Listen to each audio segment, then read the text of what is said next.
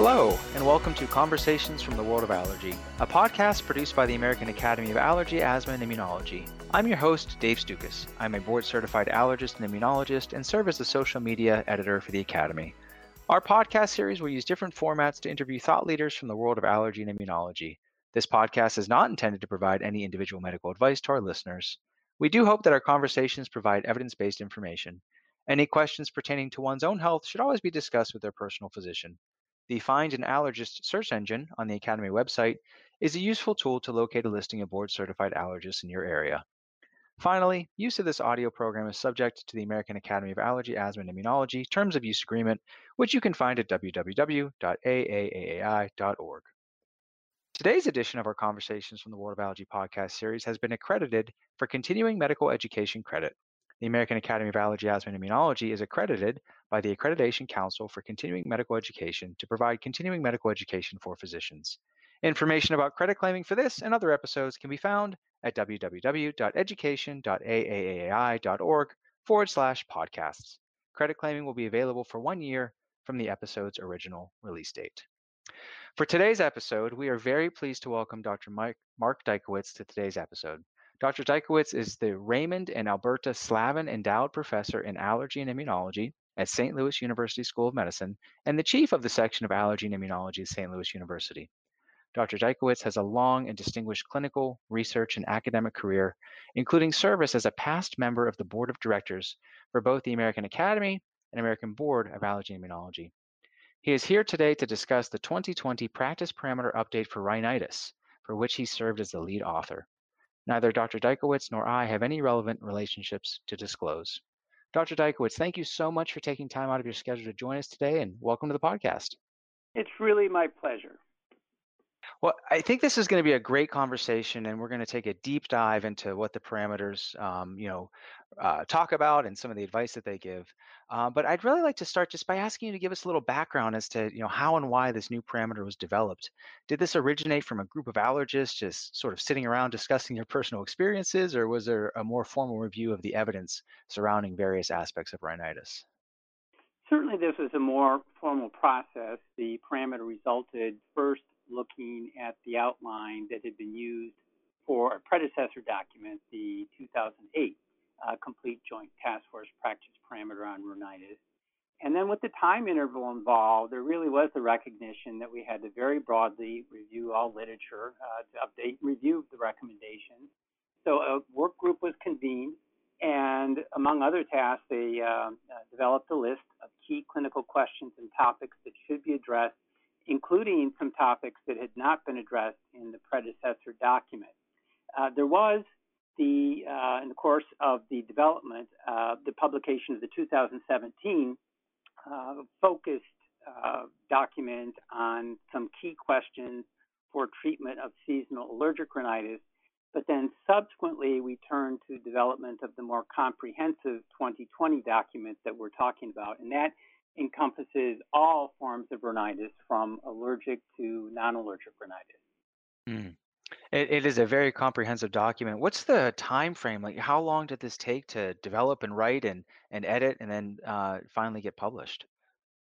Uh, I could only say years, almost beyond count, and I'm sure thousands of hours for uh, myself and my co-editor uh, Dana Wallace. It was a very time-intensive pro- uh, process, and one of the things we would develop drafts and circulate them to the work group, and then also to the Joint Task Force on Practice Parameter. And so many sections went through 10, even 20 reviews they were uh, uh, completed.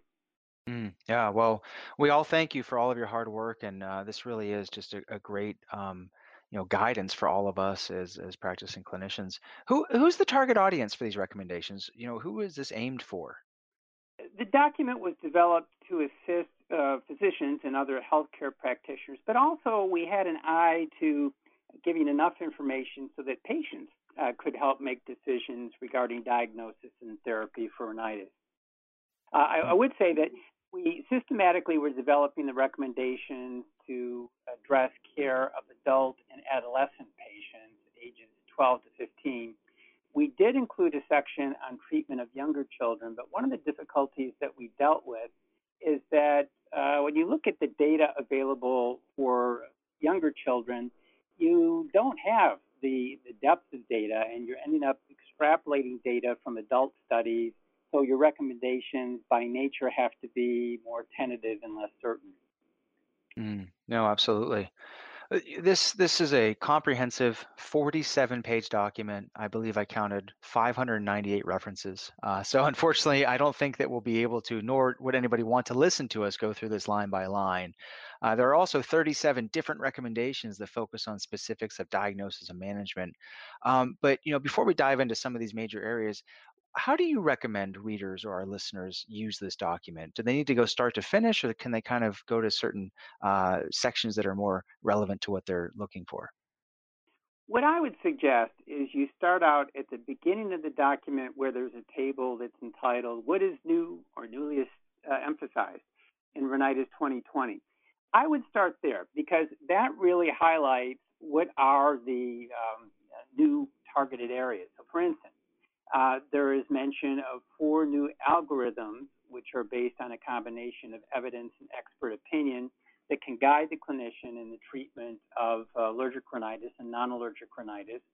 Uh, the, uh, the area discusses new tables that can assist in the differential diagnosis of rhinitis and also uh, the diagnosis and treatment of conditions that might mimic rhinitis and then we really try to highlight those topics that are new or newly emphasized. So going through that, I would then review a subsequent table, table rather, I would then review a subsequent table that lists all 37 recommendations. And when you run through a, re- recommendation, when you run through a recommendation that you find novel or different from your practice, I would go to the pertinent section of the document to read the explanation for that recommendation. I love that you pointed that out because a lot of the information is going to be novel or uh, you know it represents a different um, paradigm shift in how we previously either diagnosed or treated various aspects of rhinitis. So I think that that's really important to keep in mind that as you stated this is based upon the body of evidence to date uh, and this really isn't just you know the opinion of a couple allergists out there. So if you, if people read something that seems foreign to them, there's a there's a reason for it, and uh, there's you know a deeper dive in the text. Well, let's let's get into it. So just to start off, um, can you just you know describe the diagnosis of rhinitis and what this term means and some of the cardinal symptoms that go along with it? Sure. Um, now, although the term rhinitis would connote inflammation, some forms of non-allergic rhinitis, such as vasomotor rhinitis or atrophic rhinitis, uh, don't really have inflammation at all. So, as we uh, started to do in our 2008 parameter, we continued to define rhinitis by symptom, with the diagnosis of rhinitis suggested by the presence of one or more of the following. And those would be nasal congestion, rhinorrhea, anterior and posterior, sneezing, and itching. Uh, we can then go on to classify rhinitis by pathogenic mechanisms, uh, but uh, I would start our discussion there. Okay, so to enter into the equation, we just have, basically have to have one of those either chronic or intermittent symptoms of rhinitis. And then the next, you know, one of the first sections is headlined Rhinitis Phenotypes. Can you help us better understand what a phenotype is and then give us some examples when it comes to rhinitis? Well, a phenotype can be broadly defined as the observable characteristics of a condition. So, if we're talking about rhinitis, phenotypes could include allergic rhinitis, different forms of non allergic rhinitis, and that could include non allergic rhinitis with eosinophilia syndrome or infectious rhinitis, and then uh, other forms of non allergic rhinitis, such as vasomotor rhinitis uh, or atrophic rhinitis. And you mentioned before that there are a lot of sort of mimickers that may lead to uh, misdiagnosis or inaccurate classification. What are some of the other conditions that can cause similar symptoms yet be completely different in regards to their underlying cause or pathophysiology? Right. Uh, that's a very important question uh, because you obviously have to have a um, differential in your mind if you're going to come up with the right diagnosis. Uh, some common conditions that can mimic rhinitis would include several anatomic causes. Uh, and we do uh, note that, for instance, nasal septal deviation is a very common cause of fixed nasal obstruction. Although it can be a unilateral problem, it also can be uh, bilateral. Just because somebody has a stuffy nose on both sides doesn't mean they do not have nasal septal deviation. Also, we have to be mindful of nasal valve collapse as another anatomic cause for uh, nasal obstruction. Uh, the internal nasal valve, of course, is the narrowest portion of the nasal cavity and the anatomical area is bounded uh, medially by the nasal septum and laterally by the inferior edge of the upper lateral cartilage and the uh, anterior aspect of the inferior turbinate. So nasal valve collapse refers to any weakness or further narrowing of the nasal valve and can really result in significant problems with nasal congestion that are not going to respond to medication. Then, of course, we have turbinate hypertrophy, uh, which can account for either unilateral or bilateral obstruction. And then chronic rhinosinusitis uh, with or without nasal polyps, uh, uh pharyngeal uh, nasal reflux, and very uncommon conditions, but things we have to keep in mind, such as cerebral spinal fluid rhinorrhea, ciliary uh, dyskinesia syndrome, and, for instance, granulomatous or connective tissue disease. So, I mean, you're describing a, a, wide range of very different causes of, of rhinitis. So people can have similar symptoms, but yet, you know, the underlying cause is just vastly different based upon all these. So when when a clinician has somebody in front of them in the office setting, in the clinical setting, uh, and they have concerns about rhinitis, what are some of the questions and answers that they should um, use to try to elicit, you know, the proper diagnosis? Well, I think this is an area that is uh, especially suited to specialists, allergists, immunologists. Um, and we are very accustomed to asking appropriate questions, which could include age of onset, duration of symptoms, uh, frequency of symptoms, severity, timing during the year, suspected triggers, the pattern of presentation, and the progression of each uh, symptom. Uh, history also really would include the success or failure of past therapeutic interventions, uh, including both over-the-counter and uh, prescribed medications. Uh, you can also really uh, do a full job by looking at family history and a personal history of comorbid respiratory conditions such as asthma, um, and then also recognize that, uh, speaking of asthma, that uh, history of symptoms suggestive of asthma uh, might be elicited uh, by a little bit further questioning. So, uh, history specifically of wheezing, shortness of breath, or chest tightness. And be mindful that in terms of allergic rhinitis, um, that uh, that can coexist in about 75% of all patients with asthma. Of course, you also do want to look at the overall medical, social, and psychiatric history uh, and environmental exposures. Uh, and then, since you are going to be making some shared decision making, uh, getting a history from the patient as to what their wishes and desires are uh, in terms of selecting diagnostic procedures. I mean, you're describing really a very comprehensive list of questions, uh, and then with each answer, sort of changing the the algorithm per se in regards to what the possible diagnosis may be, or even next treatment options or things like that. Do you have, you know, personally, when you see patients, do you have sort of a, a standardized approach to it, or um, have you just been, you know, doing this for so long and you're so good at it that you just sort of uh, can tease out some of these questions? Or any advice for for our listeners on how they should approach this? Well, over a period of many years, uh, I've developed a template that really elicits these questions. And because I'm also in a, a teaching setting where I have rotating residents and students coming in that may not have much um, background in uh, different types of rhinitis, it's it's really almost a script for them to mm. ask patients these questions. We also have a new patient questionnaire that, uh, in a more efficient way, I think, tries to capture responses to these sorts of questions. Okay. Well, all right. Now we've taken our history. Uh, we have some sense of what may be, you know, contributing to causing, um, you know, our patient's symptoms. What are the important elements of the physical exam that we should consider as part of the diagnosis? Uh, well, first of all, we have to recognize that there are no pathognomonic findings that really help distinguish allergic versus non-allergic versus infectious rhinitis. You can see findings such as pale, boggy nasal mucosa, allergic shiners, pharyngeal hyperplasia. I think looking at the nasal septum is important, and that's not only uh, to determine, for instance, if there's a nasal septal deviation, but to assure that there's no erosion to begin with or septal perforation. And you want to establish that at baseline uh, prior to prescribing some medications such as nasal steroids that might lead to adverse effects. Um, I also mentioned earlier the importance of nasal valve collapse. So, particularly when patients are not responding well to treatment for rhinitis, I think the nasal exam uh, should include uh, assessment of the patency of the nasal valve. And the way that's done is by performing the Cottle maneuver, where you pull the patient's cheek laterally to open the nasal valve angle.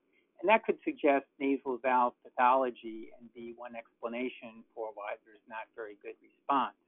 Uh, and then I, even though the parameter is on rhinitis, we have to be mindful that there are comorbidities. So a physical exam should also look at the lower airway, the eyes, ears, skin, to identify some findings that could go along with uh, other comorbidities such as allergic conjunctivitis otitis, eustachian tube dysfunction, chronic rhinosinusitis, uh, asthma, atopic dermatitis, and so forth. Mm. So just to kind of summarize, because I think you, you really touched upon some important concepts, there, there's no one finding that says, yes, this is exactly what's causing this patient's rhinitis, but really we're looking for a series of clues of what may is may be present or may be absent. Does that uh, sound accurate? Exactly. Okay, excellent. And then I, I want to go back to something you mentioned because I think it's really important as I read this uh, this document, I'm thinking the initial diagnosis, but what about follow up? So are we are we still asking the same questions and doing the same exam, um, you know, based upon the response to treatment that was decided upon at the first visit, or how should we go about that when those patients come back to see us uh, for these concerns? Well, of course, we have to be selective for an established visit as to how much mm-hmm. time we can uh, properly um, devote. Uh, but you know, if there's not a good response, of course, uh, asking about compliance with medication, uh, mm-hmm. which is a major issue, uh, asking if there are environmental changes that may be impacting things, um, and it, it, may well also be, you know, has the, the pattern changed uh, since the initial visit, and that would raise questions. I mean, sometimes people come back and they've developed uh, um, intercurrent uh, sinus infection. Mm, okay, excellent. Well, why is cough highlighted as a symptom to consider for allergic and non-allergic rhinitis?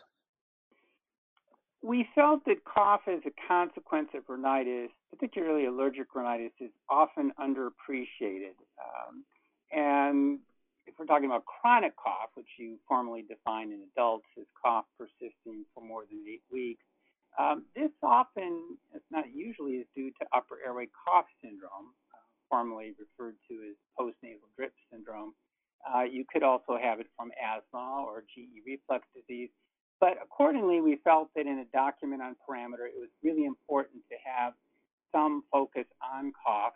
Um, and I would also point out that sometimes there's a sense that cough is considered to be a comorbidity of allergic rhinitis rather than being viewed as a distinct symptom of allergic rhinitis. And just one statistic that demonstrates how big a deal uh, cough is, there was one large multinational observational study that found essentially half of patients with allergic rhinitis frequently reported cough as a symptom, uh, although maybe only 11% had cough as the main reason for seeking medical attention. Mm, yeah, so I think that's important to highlight as not to be overlooked. Now, as we move towards testing and things like that, what role does inhalant allergen IgE testing have in the diagnosis of rhinitis? How does that help us uh, identify causes and treatment and things like that? Sure. Well, of course, in the big picture in clinical practice, uh, especially in primary care, the diagnosis of allergic rhinitis is often made solely by history, for instance, in seasonal allergic rhinitis. We recommend that um, allergen skin prick testing or specific IgE blood testing be completed to confirm the diagnosis of allergic rhinitis in a compatible history. And that can be really very important to differentiate allergic from non allergic rhinitis, which is very difficult. Let's say in the case of perennial rhinitis, uh, to differentiate that by history alone is not very successful. So, by performing allergy testing, though, you can provide um, really informed recommendations about allergen avoidance, uh, choosing appropriate medications. I mean, we know that some medications, such as oral antihistamines and leukotriene receptor antagonists, would not be appropriate uh, for non allergic rhinitis. And of course, uh, conceivably, whether the patient would be a candidate for allergen immunotherapy.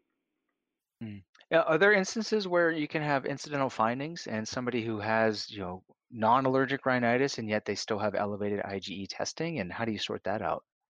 That's a very important point because you always want to try to fit together the history with the uh, the findings of the allergy testing. I mean, if somebody's got some tests that are coming back positive for a couple of seasonal allergens and there's absolutely no uptick in symptoms during those seasons, um, that uh, data is not really relevant.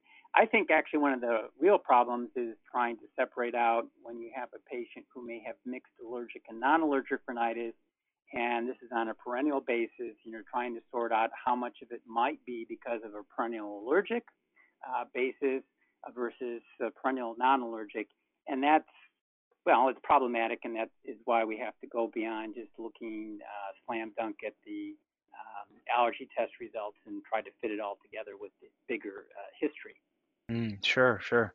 Yeah, I, I found something very interesting as I went through the different recommendations, and I saw that there's a very specific recommendation against any type of food allergy, skin, or serum testing in the evaluation of rhinitis. I mean, this seems like common sense to me, but this was, you know, given special attention to these parameters. Why was that? Well, as we sit around for hundreds and thousands of hours these parameters, we're really trying to improve patient care. And there is a sense that uh, very commonly out there, uh, there's a lot of food allergy testing that is going on for patients who are presenting with rhinitis. You know, outside of the oral allergy syndrome, there's really no evidence of IgE mediated food induced uh, nasal symptoms without the presence of anaphylaxis with whole body symptoms things like you know hives, difficulty breathing, diarrhea. So there's really no indication to test for food allergens when evaluating patients presenting with symptoms of rhinitis. You also have to be mindful, and gets back a bit to your question earlier about the uh, uh, how you interpret the positive allergy test results. If you're looking at uh, skin test uh, testing or specific IgE testing to foods, those can be less than uh, 50% specific for clinical food allergy, and therefore really this opens up the possibility of unnecessary food testing leading to unwarranted food avoidance, reducing uh, quality of life, uh, uncalled for financial expenditure, and uh, possible nutritional deficiency. So, testing with a panel of foods without attention to the medical history and the epidemiology of allergic rhinitis in an individual can really result in mismanagement. Mm, yeah, I'm glad you stated that, and I'm glad it's in the parameters. I've seen many patients diagnosed with multiple food allergies that they didn't know they had because they went to see somebody uh, due to concerns about seasonal allergic rhinitis, and then they walk out with an egg, milk, and peanut allergy. So, I, I also agree that it's very important to avoid unnecessary testing uh, when people present with those symptoms. Now, what do you tell, uh, at the risk of getting very controversial here, what do you tell to all those people, all those people out there that are convinced that milk uh, makes them have increased mucus production? that is a conundrum, and I face uh, patients like that too. Um, typically, I try to defer doing the testing with some explanation about it, uh, also stating that uh, you know avoiding dairy products can have some nutritional problems. I mean, have I in my career ever uh, tested for milk to try to dissuade somebody from that? Occasionally, but then you also run into the the risk that if it does happen to be positive, then you're you're sort of stuck. It, it's it's not an easy answer. Yeah, it's it's it's a very long-standing sort of myth that's out there that we're up against. Okay, so we, we've done a great job. uh, We, you've done a great job of really discussing the diagnosis and uh, how we use the history and physical exam to identify different types of rhinitis. Let's transition to treatment options, and I, I really want to start with the lead on this one. What is the single best first line treatment for rhinitis across the board? Period. Simple answer: an intranasal corticosteroid is the single best, most effective treatment for rhinitis. Okay. Um, so you recommend that's the first line, regardless of the symptoms that, that people are having or even the potential causes. That's the recommendation of the parameter. I would say it's somewhat more of a nuanced answer when you ask the question in that way. When we look Mm. at the algorithms, um, there's been a great deal of thought as to how one might select another option as first line. So, for instance, let's say we had a patient that did not want to take regular medication. Uh, they had allergic rhinitis. Uh, they might have short term symptoms for a day or so, and they were relatively mild to moderate.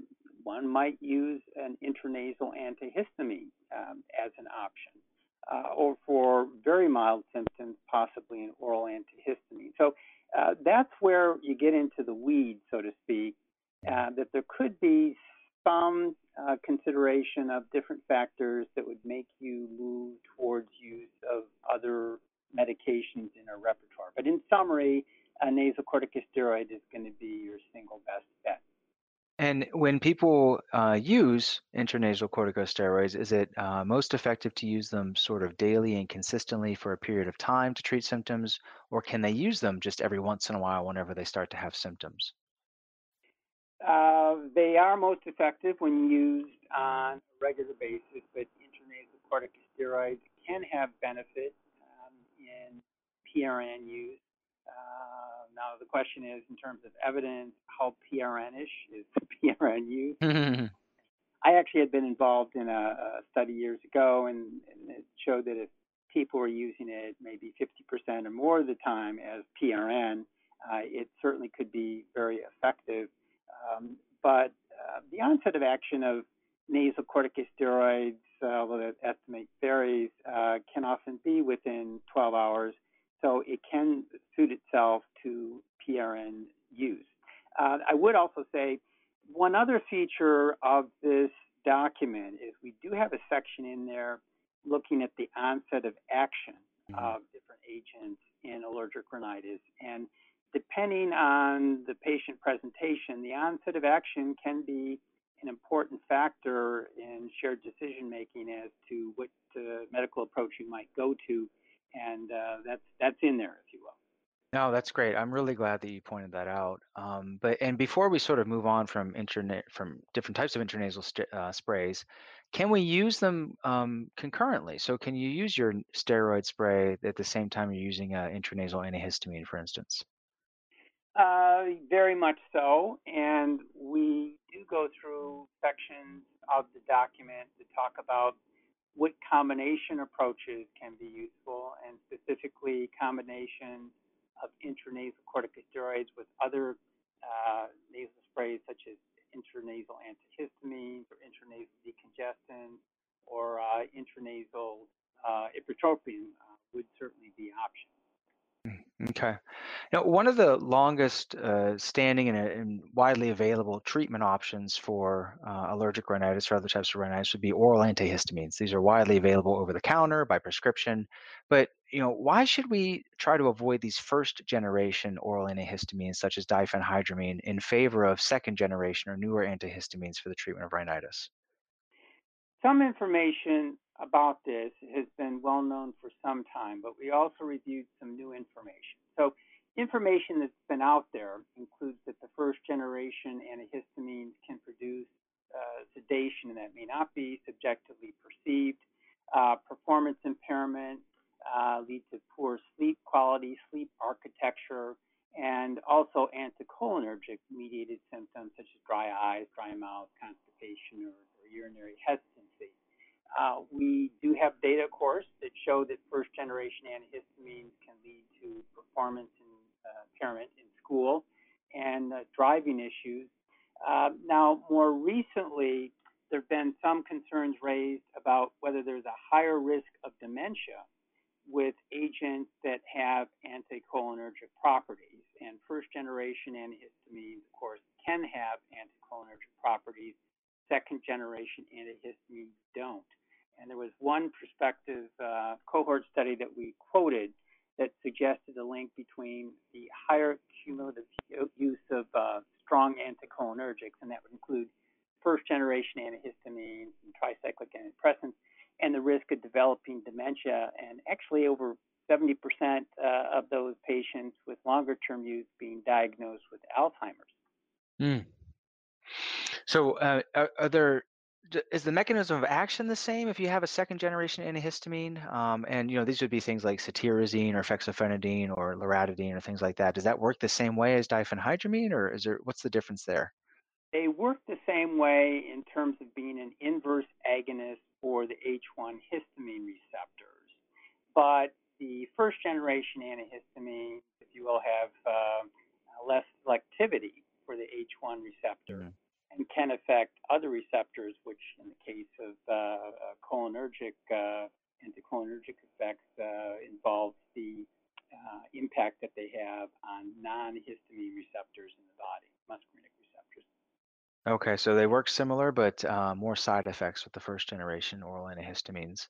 It, you mentioned um, leukotriene receptor antagonists before, and you know one of the more common forms of that would be the medication montelukast. Can you explain uh, for us what this does and the mechanism of action, and why it's not a first-line treatment for rhinitis? And in addition to that, are there any precautions that clinicians need to discuss with patients when they prescribe montelukast? Sure. Well, montelukast, of course, is a leukotriene receptor antagonist, and leukotriene production can be part of the allergic response. And that can vary in terms of the relative importance in different uh, patients. Uh, I mean, the drug has been approved for use down to age six months for treatment of allergic rhinitis, but we ended up suggesting that the clinician not select montelukast for initial treatment of allergic rhinitis due to two main reasons. One is if you look at the relative efficacy compared to other alternative agents, uh, montelukast is um, well, about the same or less effective than oral antihistamine, and certainly less effective than intranasal corticosteroids. Uh, and again, as we mentioned earlier, generally an intranasal corticosteroid be, would be your preferred therapy for more severe allergic rhinitis. But the second reason uh, that's been emerging is that there are post-marketing reports of rare neuropsychiatric events from montelukast, and those can include everything from um, well, sleep disturbances, depression, anxiety, aggression, psychotic reactions, and suicidal thinking and behavior. Uh, we did note in the document that uh, we do need some high quality epidemiological studies to fully evaluate the association and, and quantify the risks of those uh, neuropsychiatric adverse events. But as a result, um, in a risk balance, uh, risk, um, as a result, in a risk side effect balance uh, assessment, uh, we really put down on the list uh, the use of montelukast for allergic rhinitis to uh, limit it to patients who are not treated effectively with or can't tolerate other alternative treatments. Hmm. Okay, thanks for explaining that. Uh, you know, a lot of people like to use oral or intranasal decongestants whenever they feel stuffy or congested. How? What's the mechanism of action for these types of medications, and what recommendations are made in the rhinitis parameters regarding how these medications should be used? Well, both the oral and the topical intranasal decongestants are alpha adrenergic agonists, so they can improve uh, nasal airflow um, by virtue of their effects on causing nasal vasoconstriction and decreased nasal edema. Now, relative to oral decongestants, we did make the point that uh, although pseudoephedrine has good demonstration of benefit, phenylephrine does not, and we do not recommend that um, in our treatment algorithm. Relative to the intranasal decongestant, we don't routinely recommend them for continuous use because of the potential development of so-called rhinitis uh, medicamentosa, where you get alpha receptor tachyphylaxis. But um, there is a new recommendation that we put forth, and that is because we now have some data that shows if you have concomitant administration of an intranasal corticosteroid with an intranasal decongestant, that seems to significantly reduce the risk for development of uh, rhinitis medicamentosa. So uh, we do make a statement that uh, in patients with persistent nasal congestion who are unresponsive to an intranasal corticosteroid or even an intranasal corticosteroid intranasal antihistamine combination, you can offer them combination therapy with the addition of an intranasal decongestant for up to four weeks. Okay, so thoughtful use of it. Just, I mean, I, am hearing this theme from you over and over again. Thoughtful approaches to diagnosis and management, shared decision making, uh, and you know, sort of selecting therapies uh, based upon the symptoms you're treating and, and the, the diagnosis at hand. Um, there are other intranasal treatments that are discussed in the parameters, including uh, things such as capsaicin, ipratropium, and cromolyn. Can you briefly discuss what these agents do and how they can best be utilized for treating rhinitis? Uh, well, to start off with, intranasal ipratropium is a topical anticholinergic agent. So that does help reduce rhinorrhea, uh, particularly anterior rhinorrhea, and it also works in both allergic and non-allergic rhinitis in addition to the common cold. So we recommend that in patients with uh, allergic rhinitis or non-allergic rhinitis who have rhinorrhea as their main nasal symptom, they could be offered uh, intranasal ipratropium. And also, if the patient is already on, for instance, an intranasal corticosteroid, but they're still having persistent rhinorrhea, you could consider the addition of intranasal uh, ipratropium. Also, ipratropium could be a well-suited uh, uh, medication for reducing gustatory food-related uh, rhinitis rhinorrhea. Now, cromolyn uh, is theoretically an agent that stabilizes mast cells and inhibits mast cell mediator release, although that may not explain all of its benefits.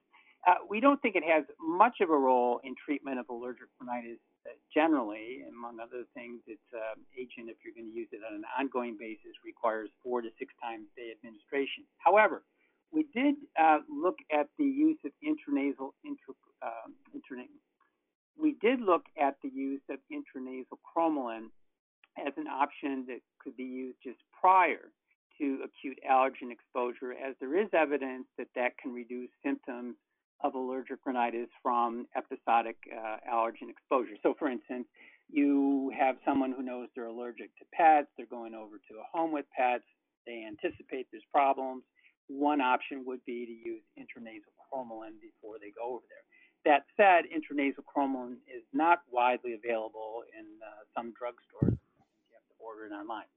Lastly, uh, capsaicin, uh, which is a pungent compound found in hot red peppers, um, is the selective uh, TRPV1 ion channel agonist that ends up basically reducing parasympathetic uh, hyperactivity and neuropeptide release. So there is evidence that when it's topically applied to the nasal mucosa, it can be helpful for non-allergic or mixed rhinitis to reduce congestion and rhinorrhea and postnasal drainage. Um, we didn't come out with a formal recommendation for it, however, in part because in the U.S. we don't have, uh, shall we say, consistent products. Uh, and when we looked at the literature, different concentrations of capsaicin have been used in studies. So we bring this up as a, um, you will, a fallback position that might be considered, but uh, not something that would be mainline treatment. Have you ever, out of curiosity, put capsaicin inside your nose? Do you know what it feels like? Um, it burns. I can imagine. Yeah, I, I, just I found that very interesting. Um, of course, if, if, it's being used, uh, it, uh, and there's evidence to support it, it's important to talk about it. But yeah, it's uh, it's a fascinating treatment. You know, you mentioned this diagnosis, gustatory um, rhinorrhea or gustatory rhinitis. I, I love spicy food, and my nose tends to run, or I sniffle, or get a little postnasal drip when I eat a lot of jalapenos. Is that what that condition is referring to, or is that is that entail something else? No, that is, is, certainly what we're talking about. And in some patients, uh, gustatory rhinitis doesn't require particularly hot or spicy food. It can be kind of even some bland food that will elicit problems in some patients. So in those situations, taking um, intranasal ipratropium maybe 15, 20 minutes before a meal can really uh, prevent some significant drainage that can otherwise be, I would say, in some cases, almost socially debilitating to people, mm. where they want to go out and, and eat uh, with friends uh, or in public because they're afraid that they're going to have a, a drippy, runny nose. Oh boy, sure. Uh, We've discussed so many different types of medications and, and diagnoses thus far, and it seems like all the different medicines work in different ways for different symptoms. Uh, you mentioned a couple combinations before, but are there combinations that tend to be more effective than others? Or can really, you know, I imagine people with their utility belt and 20 different nose sprays, can they just sort of squirt anything whenever they want, or is there, you know, a method to the madness? We did have several statements that uh, specifically addressed the combination of intranasal corticosteroids and intranasal antihistamines. Now, of course, in uh, practical terms, there's even uh, a product uh, available where both types of agents are combined together. But you could also um, have use of separate bottles with the um, different uh, component agents. And we and we did bring up the point that in both allergic rhinitis and non-allergic rhinitis, the combination of uh, the nasal corticosteroid and the nasal antihistamine can lead to improved uh, control. Um, in addition, other combo sprays that uh, could be used would be intranasal steroid with an intranasal ipratropium uh, approach when you have uncontrolled rhinorrhea with the monotherapy of the nasal steroid. Um, we've already discussed use of an intranasal corticosteroid with an intranasal decongestant. Uh, in terms of other combinations beyond nose sprays, uh, an oral antihistamine plus an oral decongestant can lead to greater relief, but that has to be given with the consideration whether the pseudoephedrine uh, would be tolerated. Of course, there can be adverse effects from that. Um, that does bring up the question about okay, which combinations only maybe work or don't work at all. And um, the combination of an oral antihistamine with an oral leukotriene receptor antagonist uh, can have an additive effect looking at some studies, although other studies don't show that. Um, these days, these days, though, because of the problems uh, that have arisen with concerns about the neuropsychiatric side effects, uh, we did not encourage the combo use of an oral antihistamine plus a oral leukotriene uh, receptor antagonist, montelukast, um, as, as a earlier um, line approach, although that would be an option. Um, and I think one thing that does bear some special discussion, and, and, this was one topic that we had brought up in the 2017 focused uh, parameter document on seasonal allergic rhinitis, and that is the combination use of an oral antihistamine with an intranasal corticosteroid. Um, you know, this is a very commonly used approach. You have a patient that uh, isn't uh, responding well to an oral antihistamine. You add a nasal corticosteroid. Uh, and when you look at the controlled trials where you are comparing the monotherapy of an oral antihistamine versus a nasal steroid versus combined therapy of a uh, oral antihistamine plus a nasal steroid, you actually cannot show superior benefit with the combo therapy as opposed to monotherapy with the nasal steroid. So, although there are some caveats about this recommendation, we are trying to discourage the general combined use of oral antihistamines and nasal steroids with the idea for many patients it's really not giving them any incremental benefit over monotherapy with the nasal steroid. That is really interesting. Uh, you're right. That's the sort of been the the common practice for a long, long time for a lot of folks who suffer from seasonal allergies. And the bulk of our discussion today and the parameters as well in regards to treatment is focused on topical therapy with intranasal sprays. But you know, you know better than anybody, there's a lot of resistance among our patients in regards to using nose spray. Sometimes they burn or sting, or it just feels funny to put something in your nose. Do you have any practical advice uh, to help patients uh, better utilize these so they're they're well tolerated? I mean, I do think the uh, strategy of instructing the patient that there could be runoff, but then having them use, if you will, a nose to toes technique, that they put the spray in uh, the nose first then they dip down even to the level of, of the waist.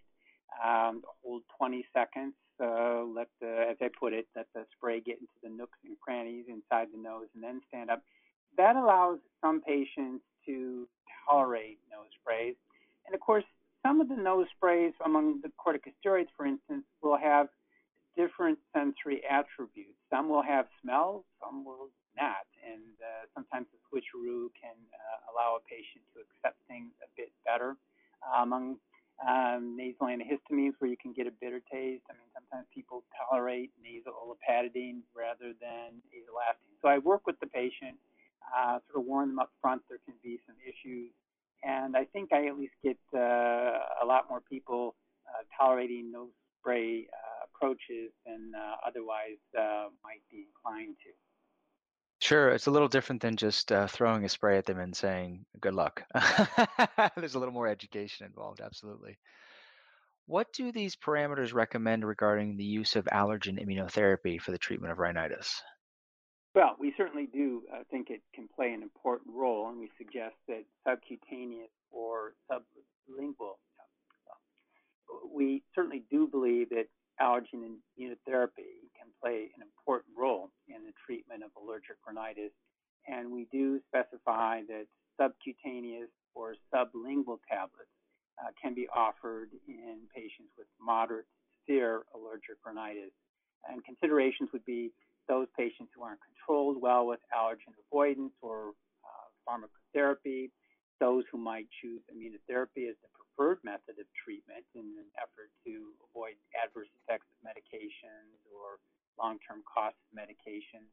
Uh, or other patients might desire the potential benefit of immunotherapy to prevent or reduce the uh, severity of uh, some comorbid symptoms um, such as uh, asthma. Uh, so we certainly do believe there's a, um, a clear role for allergen immunotherapy in appropriately selected patients. Mm. Many people prefer the use of natural or alternative remedies as opposed to prescription medications. Uh, is there any evidence that supports treatments such as acupuncture or herbal remedies for the treatment of rhinitis or, or any other of uh, similar remedies? It's an important question because uh, some data suggest that up to a third of the population are using complementary uh, health approaches in their healthcare.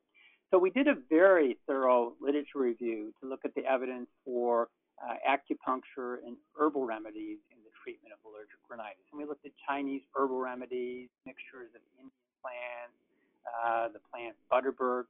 And overall, the problem was there was a low level of evidence. However, for acupuncture, um, even though we concluded that we could not make a recommendation for or against the use of acupuncture, uh, we did find results that uh, there could be modest benefit, uh, although there was mixed uh, data about this. Um, some of the benefit reported was of uncertain clinical importance, but putting this in perspective, acupuncture was found to be very safe with no serious adverse effects reported in any study. Now, about the herbal remedies, um, shall we say, the more uh, encouraging data uh, was that about Butterbur uh, from some randomized controlled trials uh, with 10 different products.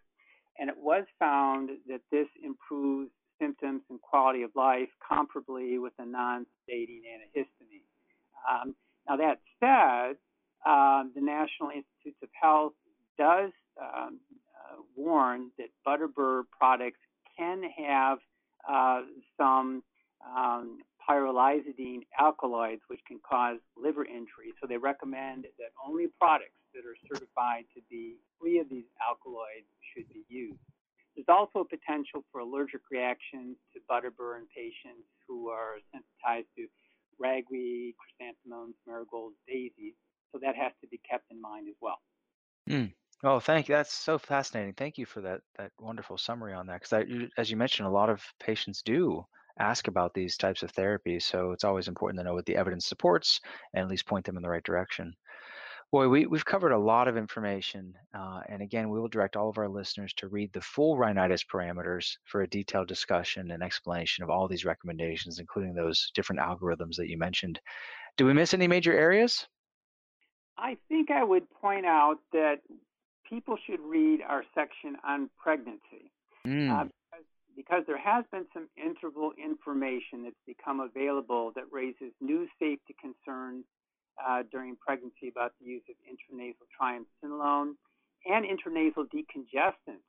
Uh, and then there's also some additional evidence that uh, supports and extends our previous recommendations to avoid oral decongestants.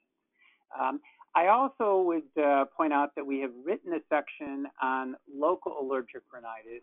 Uh, that, of course, is the entity sometimes referred to as entopy, where there's a clinical history of uh, allergic nose symptoms following allergen exposure, but you have negative skin tests uh, or uh, in vitro tests for IgE and still have a positive nasal allergen provocation uh, challenge. Uh, we basically concluded that more research is needed, but that would, um, reading that section, bring you up to date on our current uh, knowledge about that entity.